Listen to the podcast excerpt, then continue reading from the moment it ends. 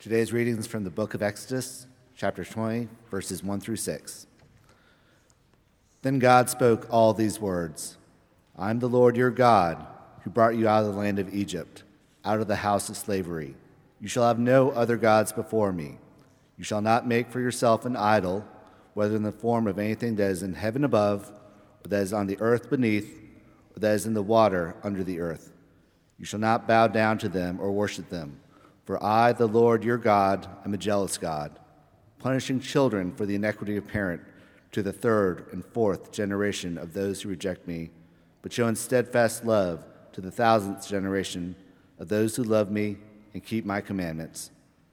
The word of God for the people of God. Thanks be to God. As we prepare for the sermon, I invite you to pray with and for me. Let us pray. O God, may the words of my mouth and the meditations of all of our hearts be acceptable in your sight, O God, our rock and our Redeemer. O God, still our hearts, that we might feel your Spirit among us. We pray this in the name of Christ our Lord. Amen. Well, we're starting a new series today that we're calling Don't Just Survive, Thrive. And it feels particularly appropriate after the week that we've all had. Never mind that many of us, your pastors included, have spent more time yelling at our children to put on their flippin' shoes than we would like to admit. The dog days of summer always seem to end abruptly. And before you know it, the long, hot days have given way to shopping and bedtimes and traffic. Whether you have kids or not, it's almost no matter because the world seems like it's spinning faster and faster. Sometimes spins so fast that it feels like we're going to fly off with so much to do, so many responsibilities, appointments to keep track of, work responsibilities to keep straight, relationships to nurture. And I'll be honest, there are days when it just feels like it's all too much. There was a day this past winter, I was in my office here at the church, and the wheels came off early that day. Do you know what I mean? You ever had a day like that? Somebody came in to talk to me, and somebody else came in, and I had some things I had to deal with, and there was a problem with the facilities. And I didn't even look up until it was 11 o'clock and had a chance to breathe.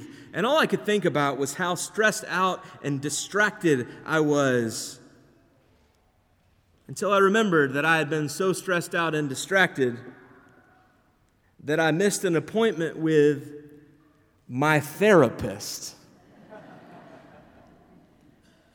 So I texted him and apologized. He wrote me back and told me to remember to breathe, which was helpful. And I spent the rest of that day stressed out about the fact that I missed the one thing that was supposed to help me stay less stressed. I guess I'm just saying, I bet I'm not the only one who feels overwhelmed. Am I? No. Many of us feel overcommitted. I hear from a lot of people who said that they used to have free time until they retired. And even if you don't find yourself in the daily grind of thing after thing after thing, it can be overwhelming to turn on the TV or open the news these days. It used to be, you know, we didn't know right out of the gate what was happening all around the world and every second right away, but here we are. I've been thinking a lot about how to be the church in a day and age when there's so much news coming in so fast. Our bodies and our minds weren't designed to take in this much information this quickly. We came into our own as a species during a time when what was happening in the next cave over was groundbreaking news. You couple that, the speed of the news, with the rise in white nationalism, severing uh, d- divisions in our politics, the decline of the Christian imperative to see every person as God's beloved child. There are days, most days, if I'm honest, where it feels like too much. In other words, there are days, more than I'd like to admit, where it feels like I'm just surviving. Do you ever feel that way? Like you're just surviving? Do you ever feel dragged through life?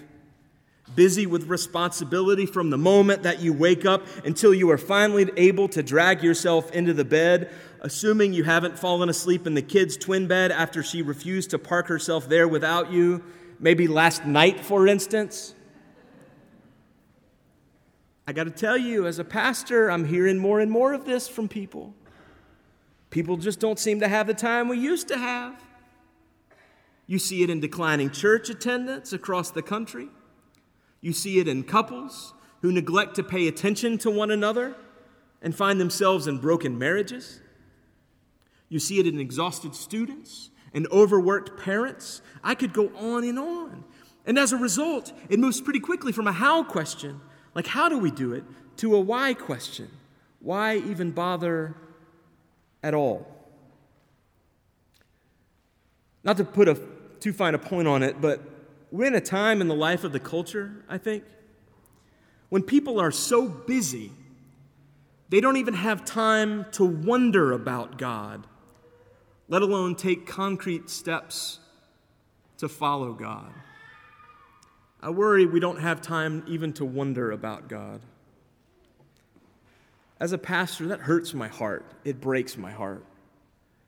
I can th- think of few things as sad as being too busy to wonder about God. But what's more, I worry that we're turning into a society without the ability to imagine.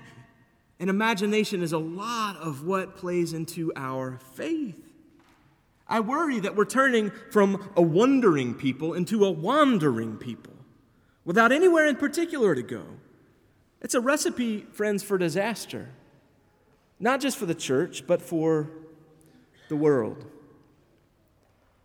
Now, the good news, I guess this is good news, is that this is not a new predicament. I don't mean that the ancient Israelites had to constantly keep up with their Twitter feed or that their bosses called at midnight to demand a TPS report. I just mean the wandering thing is one of the central stories of Scripture. God shows up to bless God's people because that's what God does. And the people enjoy the blessing, and then they take it for granted, and then they wander, seemingly unaware that God has been right in front of them, above them, behind them, all around, all along. It's one of the central arcs in the Bible. And so it was for the ancient Israelites as they received the very same scripture that you heard read this morning from the Ten Commandments. The story of ancient Israel's exile and deliverance and wandering and promised land is, honest to God, one of the most epic stories ever told, and it's been told a lot. You may know the story. The Israelites were in exile in Egypt for hundreds of years, slaves, really, oppressed people, forced to do the bidding of their Egyptian masters. And every time I hear stories from prosperity gospel preachers about how God blesses the people God loves the most with material things, I think of the story of the ancient Israelites. Because if God's chosen people had to spend hundreds of years as slaves, it makes you wonder how you contort the actual Bible into something that promises material wealth, if only you will believe. The Israelites were enslaved for centuries. And then something miraculous happened. God delivered them. Just like that, God delivered them from Egypt through the leadership of Moses across the Red Sea, all the way to Mount Sinai, where Moses climbed the mountain and received the Ten Commandments and the law directly from God, which must have been some meeting, you know? And God carves it all on the, the stone tablets. And Moses picks them up. They must have been huge. And he makes his way down the mountain very carefully. You know, don't drop it, don't drop it, don't drop it. And when he gets to the base of the mountain, he realizes that everything's the same as it ever was. Same old story. The people had been blessed by deliverance, they'd been delivered, and then they started to take it for granted. So while they were waiting for Moses to come down the mountain, while Moses was stuck in the most important business meeting in the history of the world, the people decided to hedge their bets.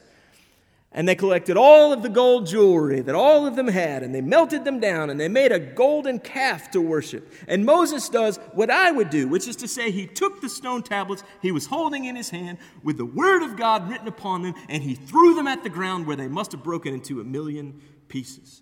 The only difference between what Moses did and what I would have done is that Moses neglected to throw them at anybody. so he goes back up the mountain again, and Moses meets with God again.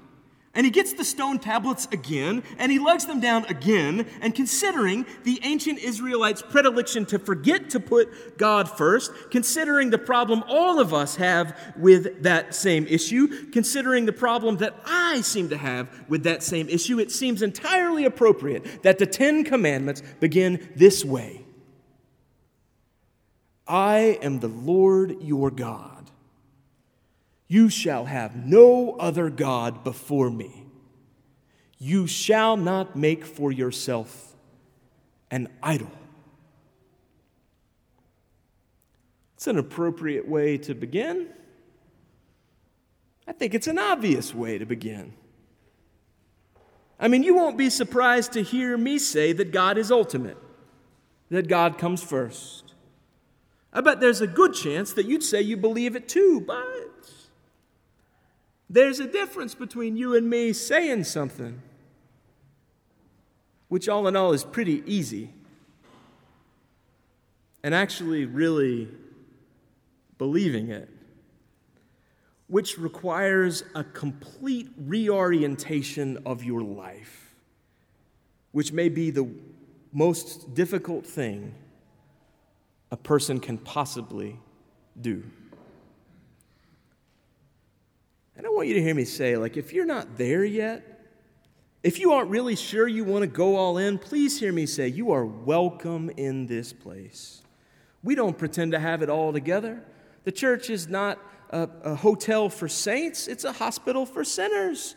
And there are people, some here, I bet, who are just sort of exploring Christianity, sort of wondering about God. I celebrate that. We need more of that. I'd love to talk more with you about what that means, and I hope that you will stick around. But if you've been here for a minute, if you want to be a Christian in your heart, if you want to move from surviving to thriving, I don't think the church does you any favors when we say that it's easy. Simple, maybe, but not easy. Because the business of putting God first means that, that there's going to be a really long list of all of the other things that aren't first. That list includes me, it includes you. If we want to obey the commandment to not put any gods before the God whose love we see made manifest in Jesus, we got to recognize that we make gods out of all sorts of things money, power, respectability, the corner office, keeping up with the neighbors, our political preferences, even our children, if we are not careful. This month, in this series, we're going to talk about what it means to put God first. For the life of faith has never been supposed to be about survival. It's always, it's always about being true to the image of God, the very image of God in whom you are made. All the self help books in the world won't help you unless you are willing to be intentional with your commitments, with your priorities. Commitments to God, to family, to loving your neighbor, even when it's really hard.